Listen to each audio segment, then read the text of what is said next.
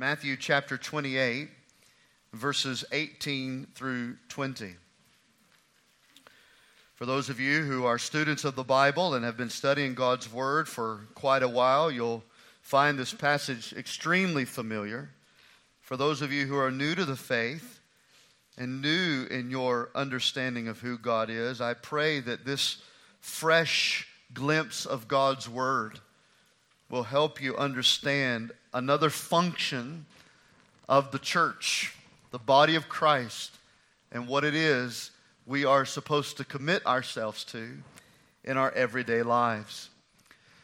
Matthew chapter 28 and verse 18 Jesus came and spoke to them, saying, All authority has been given to me in heaven and on earth. Go therefore and make disciples of all the nations, baptizing them in the name of the Father and of the Son and of the Holy Spirit, teaching them to observe all things that I have commanded you. And lo, I am with you always, even to the end of the age. Of course, Matthew pins here a final word it's the word. Amen. Amen. We're in our fourth week in our sermon series here on Sunday mornings entitled Core Convictions. We've kind of broke down over the last several weeks what our statement of faith is, what our mission is, and now what our understanding of core convictions are. In summary, again, core convictions are how our theology as a church and our motives as a church express themselves practically. So we take our statement of faith, our theology, we, we take our motives, our, our mission to glorify God and exalt His gospel, and now through these core convictions, we see how practically the church is to live itself out in our everyday lives. We, we've looked at three core convictions thus far. We've looked at number one, meaningful membership. We've looked at, secondly, the core conviction of gathering together. And then last Sunday, we looked at a third core conviction the conviction of expository preaching. The fourth core conviction that we want to examine this morning is that of disciple making. Disciple making.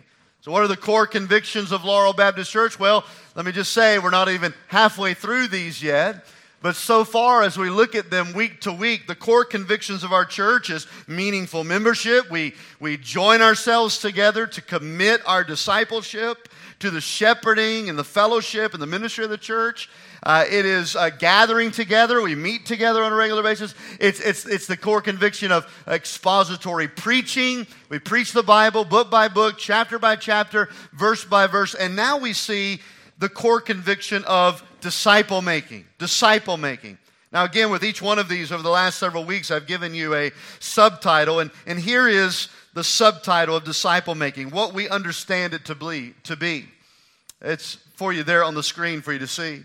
Uh, we declare that his disciple making is this we declare that the gospel should be preached in all the world to every creature, baptizing those who follow Jesus as Lord and Savior, teaching them to grow in the full counsel of God. This is what it means to make disciples. This is why disciple making is a core conviction of our church. What we're saying here, here at Laurel is that we declare as a church body that the gospel should be preached in all the world to every creature.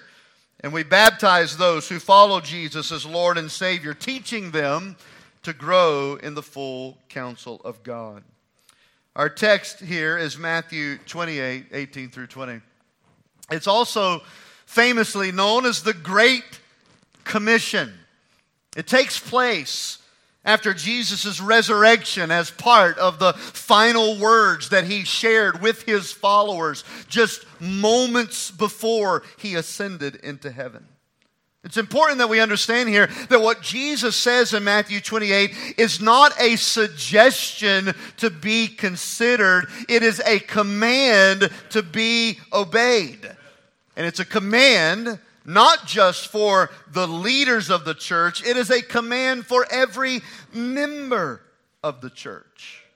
In other words, if we are truly people who are all about Jesus, and we say we are people who are all about Jesus, then we must be people who are all about making disciples. Making disciples. This is what Jesus says here in Matthew 28 and verse 19. Go and make disciples. Go and make disciples. Well, if we're going to make disciples, we need to know what a disciple is. What is a disciple? Let me give you just a, just a clear understanding of what a disciple is. Jesus says, Go and make a disciple. Go and make more disciples. Here's what a disciple is a disciple, or a Christian disciple rather, is a follower of Jesus Christ. That's what a disciple is.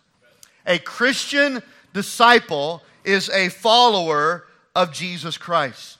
It is one who is identified with Jesus, it is one who worships Jesus, and it is one who walks with Jesus. That's what a disciple is a follower of Jesus Christ, one who is identified with Jesus, one who worships Jesus, one who walks with Jesus. That's why we have gathered together in this place today because the vast majority of us are disciples of Christ. We have identified with Christ, we worship Christ, and we are walking with Christ. But here's what Jesus said Jesus said in Matthew 28 I want you who are disciples of Christ to go out and make more disciples of Christ.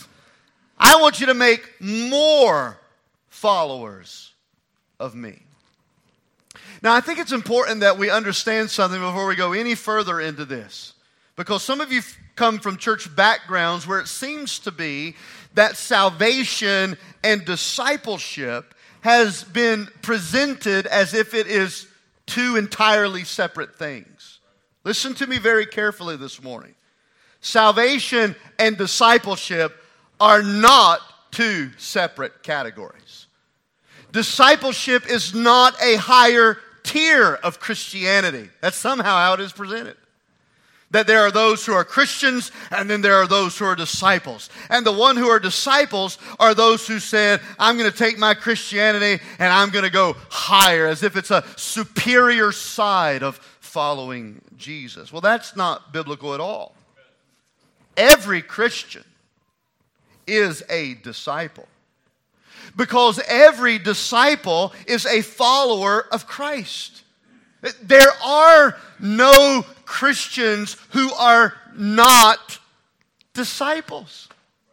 So, whether you started following Jesus four weeks ago, or whether you have been following him for 40 years, every Christian is a disciple.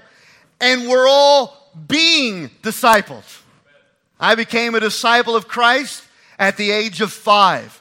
And here I am, 35 years later. It feels kind of weird to be the same age as the old people. Here I am, 35 years later, still being discipled. Still being discipled. We never stop being discipled. Now, granted, we have programs and we have classes and we, we say things like, I came through discipleship. Uh, we never stop being discipled. We never stop being discipled. Every Christian is a disciple, and we are all being discipled. It's, it's fascinating to me that nearly 300 times we find the word disciple in the Bible. 300 times. But we only find the word Christian three times. And when you study the New Testament, what you begin to discover is that it was the disciples of Jesus, the followers of Jesus, who later became known as Christians, not the other way around. It wasn't Christians becoming known as disciples, it was disciples becoming known as Christians. So we've got to get this right. Christians don't become disciples, Christians are disciples. They are disciples. And again, Matthew 28, he says that disciples of Christ are to be making more disciples of Christ. More disciples of Christ. Why? Why should we be committed to disciple making? Well, the answer to that is simply love and obedience. We should be making more followers of Christ because of love and obedience. Uh, what, what I mean by that is, first of all, a, a love for God. A love for God. By the way, any love for God begins because of His love for us. You didn't start loving God and then He start loving you in return. That's not how it works. He loved you, therefore you love him. We love God. And so any love that we have for God is because He graciously bestowed His love upon us. And so all that we do ought to be motivated out of God's love for us and our love for Him. And in the arena of making disciples, we discover very quickly through the Lord's teachings that our love for Him is often expressed in our love for others. Listen to what Jesus said in Mark chapter 12. You shall love the Lord your God with all your heart, with all your soul, with all your mind, and with all your strength. This is the first and most important commandment. Love God, heart, soul, mind, and strength. And as we love God, he goes on to say that the second most important command in all the Bible is this love your neighbor as you love yourself. So, why should we go out and make more disciples? Because we love God. And if we love God the way we ought to love God, we will love others. But a love for God also translates into obedience to God. So we go out and make more disciples because we love God, and because we love God, we want to please God.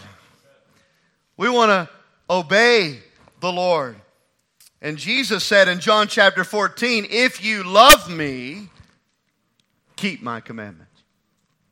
If you love me, keep my commandments. So, why? Again, why should we make more followers? Why should we make more disciples of Christ? Because we love God and we want to obey God. Now, I'm going to speak real plain for just a moment. I've never not really spoken plain. You don't have to raise your hand, but, but do you feel like life's a little busy for you right now? Oh, man. It's busy. It's busy. It's busy for a lot of us. We're so busy. We are so preoccupied with everything we've got going on in our life that if we don't get serious about our part in making disciples, we're going to come to the end of our busy life so tired, so exhausted from doing a whole lot of things over a long period of time, but yet realizing that we didn't do the thing that Jesus said we must do. Make disciples. Make disciples. He said we must do this. You see, everything in the arena of your life right now is a platform for spreading the gospel. Everything. All right? Your career right now is a platform for spreading the gospel. There's a reason why God gave you this skill set. There's a reason why you are employed where you are. There's a reason why you are sitting beside that person that you sit beside every day at work. Because your career, God has designed you for this moment, this place, that arena as a platform to declare His gospel. Listen, I'm going to tell you something. I'm going to be, again, look, some people think that they could do more for the gospel if they left a secular vocation and stepped into my world, ministry vocation. I want to tell you something. As far as I know, all of my employees are Christians, as far as I know.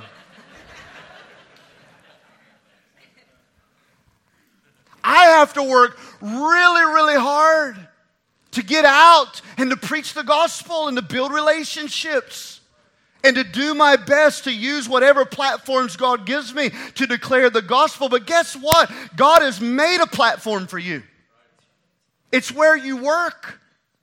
It's the environment that you walk in every day of your life. So Let, let's step back for a moment instead of always begrudging that and say, Lord, this is where you've put me. You've put me here for this moment of my life. And I know it's not just about my skills. It's not just about my desires. It's not just a way to make money. No, you have put me here as a platform for the gospel of Jesus Christ. Our careers are a platform. Our children are a platform for the gospel. Listen, if you have kids, you don't have to go out and find disciples. Listen, the first day that my kids came in the world, I knew there were a bunch of heathen sinners who needed God because they take after me. Sometimes we we pawn our kids' discipleship off on somebody else. Well, the preacher will get to them or the student pastor will get to them and want to, hey, and we're all here to partner with you. But the greatest platform that you have in the life of your children is your own life, your own ministry to them. The time that you sing to them the Bible and read to them the Bible and live in front of them the Bible. Your children right now may be getting on your everlasting nerves. School's starting, ball's starting, hair is starting to come out. But that is your platform for the gospel. Don't be so focused on the world that you forget those God put right in front of you. Your community is a platform for the gospel. You know why I love volunteering in our community? Because every week of my life, I get to have gospel conversations with people who are not Christians. Every week. Every week. I had one of the coaches that I super, super, supervise over in Harrisburg called me just a couple weeks ago. He said, Hey, Jonathan, are you still a pastor? He had a few colorful words in between that, by the way. Yeah, man, I'm still a pastor. Good. You're the only religious man I know. I got a couple questions. Thank God for that. I love hanging out with my kids. I love donning that Yankees hat when we go on the baseball diamond on Saturday, and I love whooping every team that walks in front of us. But that's not why we're there. We're there as a platform for the gospel. Everything in your life right now is a platform for the gospel, even your cancer, or might I say here, your trial. It's a platform for the gospel. And so we need to understand this. God wants me to go and make disciples. And we don't need to be so busy doing everything else that we forget to do the thing that He's asked us to do. Let's, let's look at several things here from this text. Number one, I want you to notice, first of all, our conviction for disciple making. Where does this conviction come from? Our conviction for disciple making. You see, everything about this command here in Matthew 28 to make disciples, it is founded upon this opening statement that Jesus makes in verse 18. Look at it there. It says, And Jesus came and spoke to them, saying, All authority all authority has been given to me in heaven and on earth. That's Jesus' opening statement. All authority has been given to me in heaven and on earth. All authority, not some authority, all authority. All authority belongs to Jesus. Can I remind us, church family, that He is the sovereign Lord of heaven and earth? Nothing happens outside of His decreed will. He has all power and he is in control of all things. There is no aspect of heaven or earth, Jesus says here. No aspect of heaven or earth where the authority of Christ is not present and involved. Consider it. There is no aspect of heaven or earth where the authority of Christ is not present and involved. And as mentioned here, this includes his authority over salvation. This is why we pray, asking God to save people. Why do we pray and ask God to save people? Because we know it is God who is the author and finisher of salvation.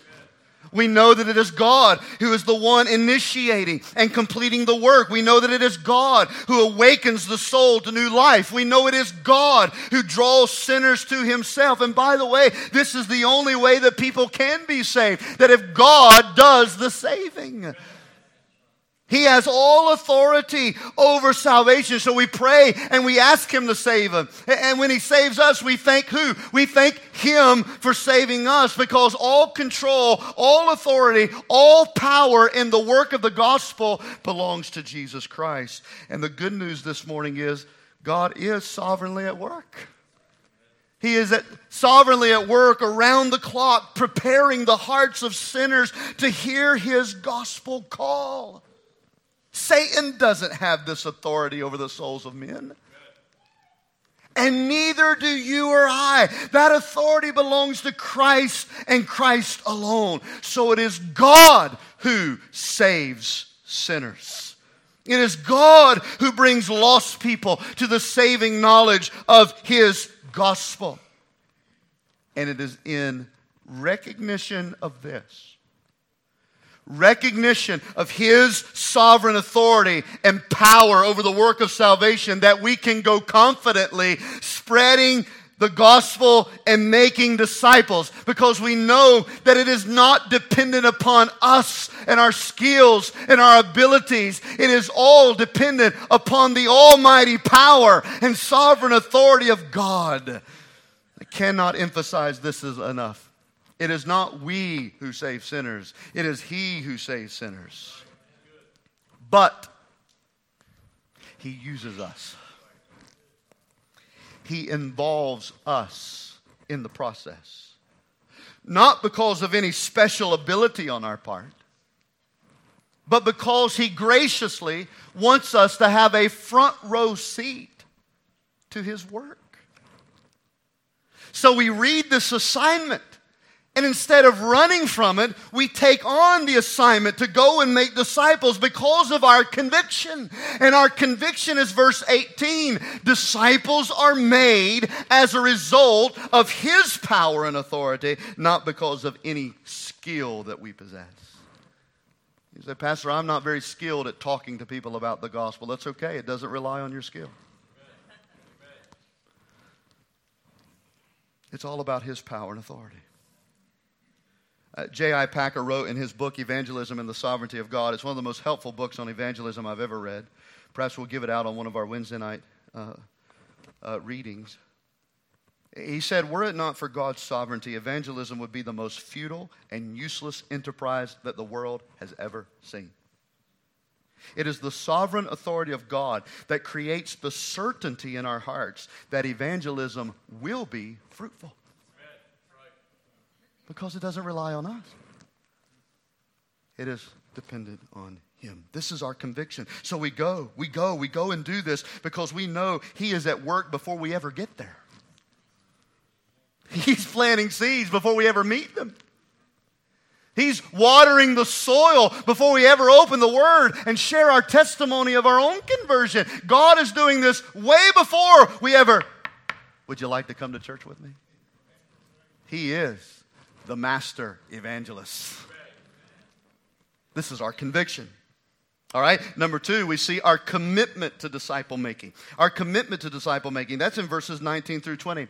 And so, what he says here in verse 19 is that I want you to go. I want you to go therefore. Now, you understand that every time we see a therefore, we need to look and see what it's there for. And it's therefore because of verse 18. He's saying, because of my sovereign authority, I want you to go and make disciples of all nations. I want you to baptize them in the name of the Father, the Son, and the Holy Spirit, teaching them to observe all things that I have commanded you. So, this work of disciple making, it cannot be carried out without action and intentionality. He doesn't say, sit and make disciples he says, Go and make disciples. Move. Get after it. Don't just sit there and do nothing. I want you to go. Here's what Jesus is doing by this statement He is honking, if you will, the proverbial spiritual horn. When we're sitting there at a green light, not moving, Jesus is saying, Go! Go, get after it, move. In fact, if my wife ever follows you to church on Sunday morning, I, I do apologize. She, she's, she's a little horn happy. She likes to blow that horn. By the way, I asked her, I told her this fits right in with my sermon. Can I share it? She said, absolutely. I think she said yes.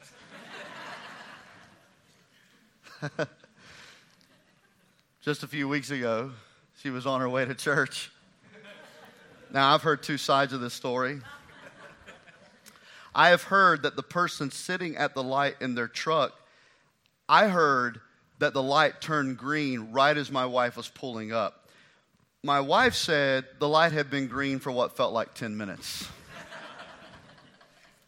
so she pulls up, the car's not moving, and she decides to blow the horn.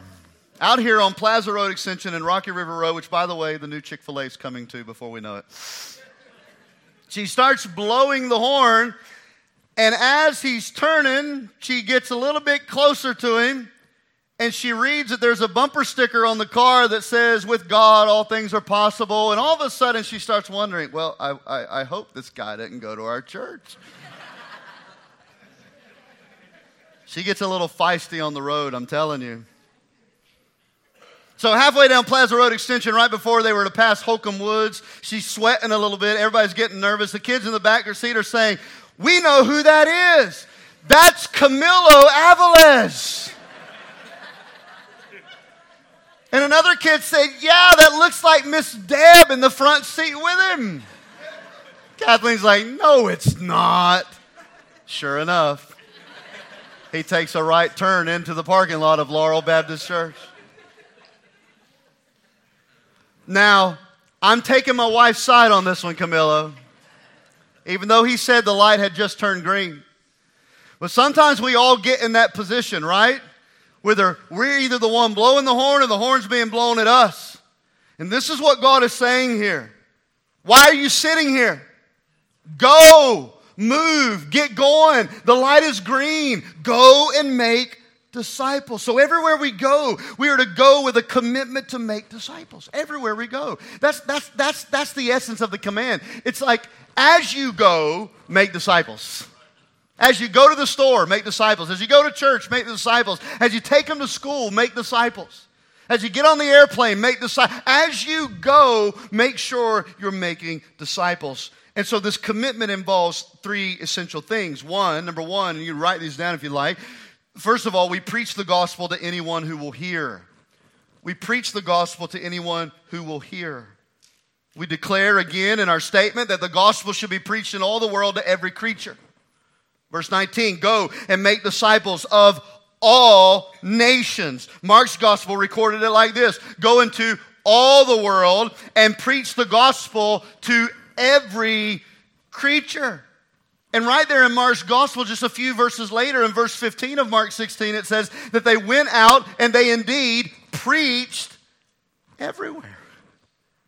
So, so if we are going to be committed to making disciples, we must take on our responsibility to preach the gospel to anyone who will hear us. Let's, let's say a word about our subject for a moment. Our subject is the gospel. The gospel. Our subject is not psychology. Our subject's not sports. Our subject's not politics. Our subject is the gospel. This is what the world needs to hear. They need to hear the gospel. Again, what is the gospel? The gospel is the good news that Jesus Christ came from heaven lived a sinless, perfect life, died on a cross in my place to pardon sin. He was raised from the dead to provide salvation so that those who trust in Him alone may experience divine grace and reconciliation with God forever. That is the gospel. He died, He was buried, He rose again. And without that, no one can be saved. No one can be saved. Buddha cannot save. Muhammad cannot save. Going to church cannot save. Only Jesus, his death, his burial, his resurrection, that is the only way that we can be saved. Another way of looking at it would be like this we, we, we have God's design as we, as we study the scriptures. God's, God's design for this world and for you and I it's, it, in creation is, is perfection. He created Adam and Eve perfectly, the garden perfectly, the world perfectly. Everything was perfect, but not too far in Genesis, we understand that God's design was quickly invaded by man's rebellion. We call that the fall. When Adam and Eve disobeyed God, sin not only came into their life, it also came into all the world. Therefore, the scripture tells us everyone who is ever born is born sinners separated from God. And guess what sin did? Sin broke everything. It broke everything. It broke our lives, it broke our homes, and so now we have all this turmoil, we have all these wars, we have addictions, we, we have every wrong, every broken thing you can ever think of. That is the result of sin. But thanks be to God, He provided salvation and redemption. He did not leave us in our broken state. He sent the only answer, the only solution to our brokenness, not us turning over a new leaf, not us cleaning up and trying to do better. No, He sent us the perfect Son of God, the Lord Jesus Christ. And he did what only salvation could do. He died in our place. He became our substitute. And through his shed blood and resurrection from the dead, anyone who trusts in him can be saved. That's why the Bible invites us to repent of our sins and to believe the gospel. That is, agree with God about your sin, about your brokenness, about your separation from Him, and then by faith confess Jesus Christ as Lord and Savior. And salvation and redemption will come, but that's not the end of the process. We have God's design, we have the fall, we have salvation, but then we have what we call restoration. Restoration. This is God's design recovered in Christ. That through Christ, God is making everything perfect again. And that will come to complete consummation when Jesus Christ returns back to this earth to establish his kingdom once and for all. And so, what do we do as his disciples? We pursue this restoration. We look forward until the day when Christ comes and makes everything new again. This is the gospel.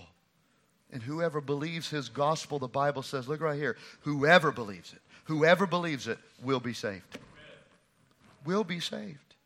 And so we preach this gospel to anyone who will hear us. We go to all nations. Think about this all nations. That is, the gospel of Christ does not discriminate. In fact, Revelation tells us that by heaven's representation alone, that no people group will be left untouched by the gospel. Have you ever thought about that? Listen to Revelation chapter 17. It says, A great multitude which no one could number of all nations, all tribes, all people, all tongues. Listen, every group in the world will be touched by the gospel in some way. That's why we go. Now, not everyone will hear, not everyone will receive, not everyone will be saved. But there's someone in your life right now who will hear. There's someone in your life who may receive. And if they do, that someone will be saved. You see, evangelism is sharing the gospel with the aim to persuade with the aim to persuade. And how do we do this? I just wrote down some practical things here. Maybe this is all new to you. How, how do, I, how do I start? Just let me list them. Uh, number one, open your life. Open your life to others. Your life. Show Christ's love to them. Engage with their life. Have a meal together. Go get coffee. Just make yourself available to those who need the gospel. Open your life. Uh, also, open your home. Open your home. Be hospitable. Make yourself available. Show them a Christ like environment. It's amazing how many gospel conversations can take place over a steak and baked potato. Open your heart. Open your heart. Some of you are so closed off to your story. You need to ask God to help you get through that. Because people need to hear your story. Oh, some of the most helpful moments in my life is when I've had conversations with people who've opened their heart and I began to realize they're just like me. I thought I was all alone. I thought I was the only one with that problem. I didn't know there was other people just like me. Open your heart. Share your story. Share your testimony. Hey, open your Bible. Open your Bible. Go read scripture together. Share with them the gospels and then, frankly, open your mouth. Open your mouth. You can do all these good deeds. You can cut their grass. You can fix them dinner. You can take them out to coffee. But if you don't open your mouth and invite them to church and invite them to Christ, if you don't say, hey, follow Jesus, then they're not going to come to faith in Christ. At some point, we have to. We have to open our mouth. This is evangelism. It's sharing the gospel with the aim to persuade people to follow Christ. So we preach the gospel to anyone who will hear us. And I must hurry. Number two, we baptize those who follow Jesus as Lord and Savior. Verse 19 tells us to baptize them in the name of the Father, the Son, and of the Holy Spirit. What is baptism? Water baptism signifies our adoption into Christ, our cleansing from sin, and our commitment to follow Christ and belong to His church. This is what it means to make disciples to, to preach the gospel and to baptize those who follow him. You see, baptism is the way the disciples of Christ show that they have believed the gospel. Baptism is not the way that we believe it, it's the way that we show we have believed it. It's an outward symbol of an inward decision, as we often like to say. It's like a wedding ring. Wedding ring doesn't make you married any more than you stop being married if you decide to take it off. I can't even wear mine right now. Something about some swelling all over my body as a result of too much candy. I don't quite understand it. But I'm not married because I don't have it. It's, it's, it's, a symbol. It's a symbol of the commitment that we're making. And so it is when we get baptized. We baptize people as our wedding ring. We're, we're wearing it to let people know who we identify with. And baptism acknowledges faith in the death, burial, and resurrection of Christ. That's why, as Baptist people, we baptize by immersion. It's not just about putting someone's head into the water, and that constitutes traditional baptism. No, it's because that symbol that Jesus gave us as an example represents what he did for us, what we are actually identifying in when we follow him in baptism.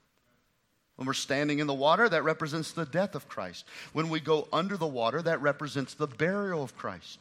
When we come out of the water, that represents the resurrection of Christ. So, our baptism, the reason why Jesus wants us to do this is because our baptism represents the fact that we have died with Christ, we have been buried with Christ, and we have risen again with Christ. He has brought us new life and cleansing our sin and reconciling us with Him. It's a spiritual fruit of genuine repentance. What do I mean by that? That means, how do you know someone's really been saved when they start obeying Christ? And Jesus said, I want you to be baptized.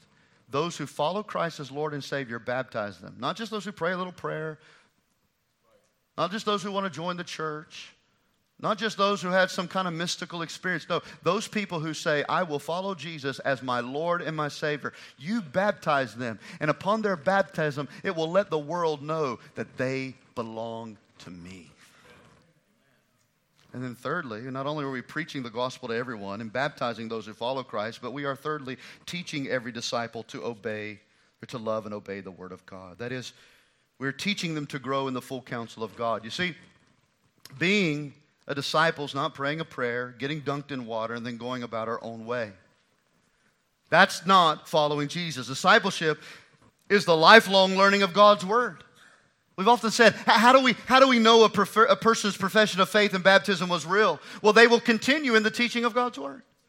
The Bible's very clear about that. And so that's why he tells us in verse 20 teach them or keep on teaching them to observe all things that I've commanded you.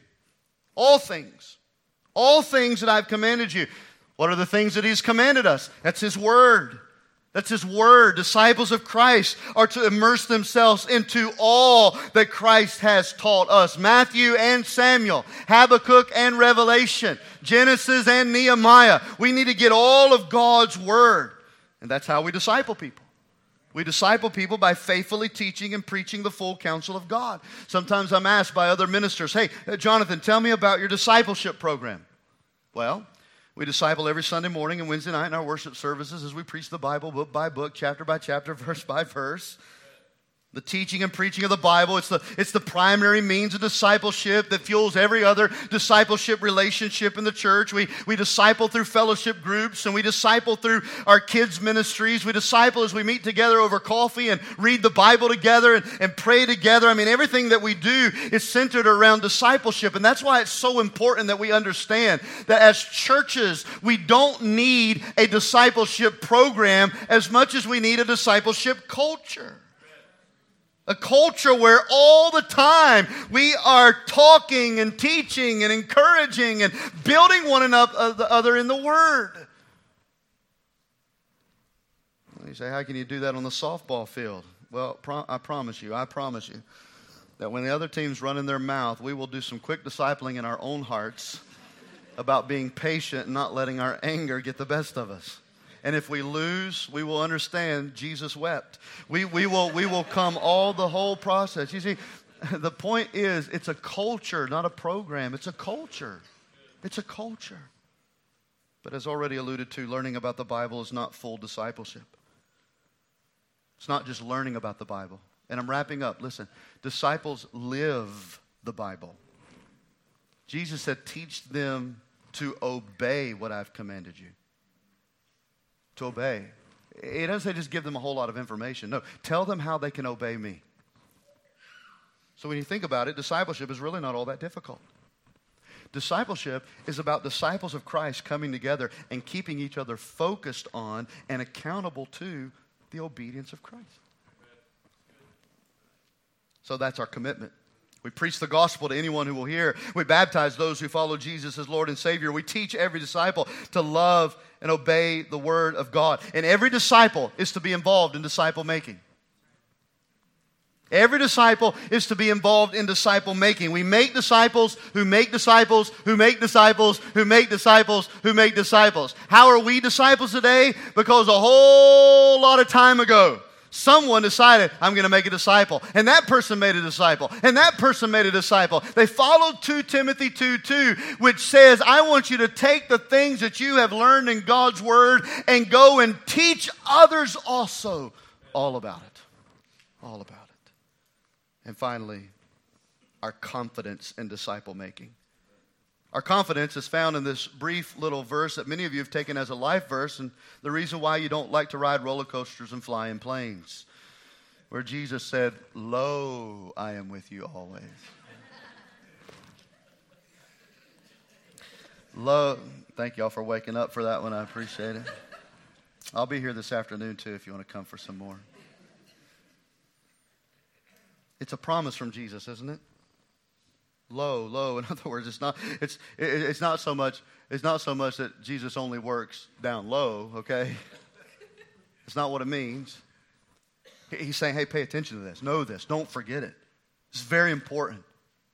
I am with you always. I, I'm not far away from you. No, I'm right here with you.